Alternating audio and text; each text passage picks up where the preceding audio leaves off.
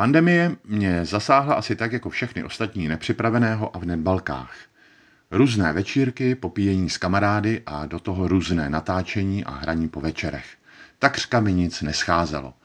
Zdálo se, že svět se ubírá tím správným směrem. Chodil jsem pozdě spát, o to později jsem stával.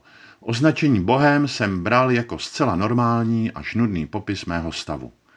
Je mi 43 let a říkal jsem si, že se usadím tak kolem 50.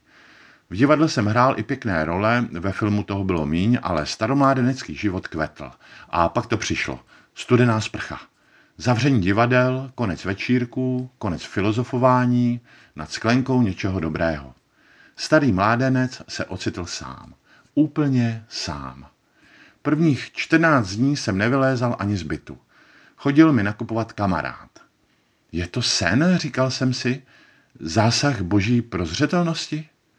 Chodíval jsem do té doby pravidelně do kostela, něco mi však říkalo, že mé probdělé noci se nějak neschodují se zasednutím do lavic v kostele při nedělním mši. A teď to přišlo, říkal jsem si. Bůh se už odmítal dívat na můj bohatý život a zakročil. Po 14 dnech jsem opustil byt a vydal se směrem k domovu. Směrem k domovu, kde jsem vyrůstal. Přivítala mě mateřská náruč a bratrské sevření ruky. Začal jsem žít tak, jak jsem žil kdysi, než jsem odešel z domova. Zařizoval jsem nákupy a ostatní věci. Dostal jsem k užívání pokoj, kterému jsme jako děti říkávali dětský pokoj.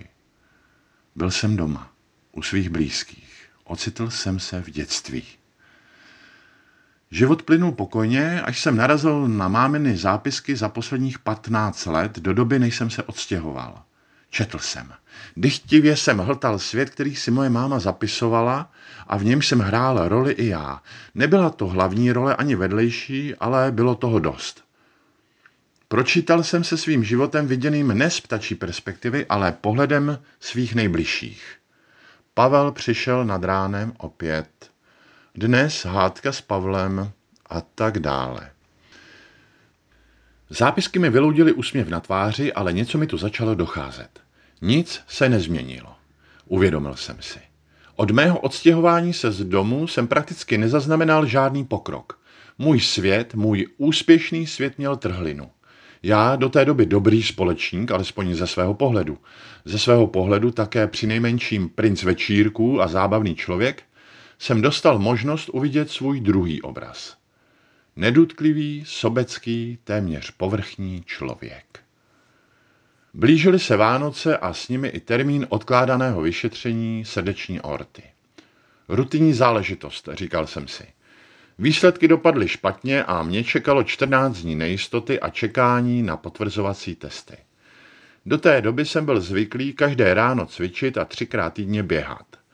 14 dní jsem měl od doktora v podstatě povoleno jen ležet a chodit.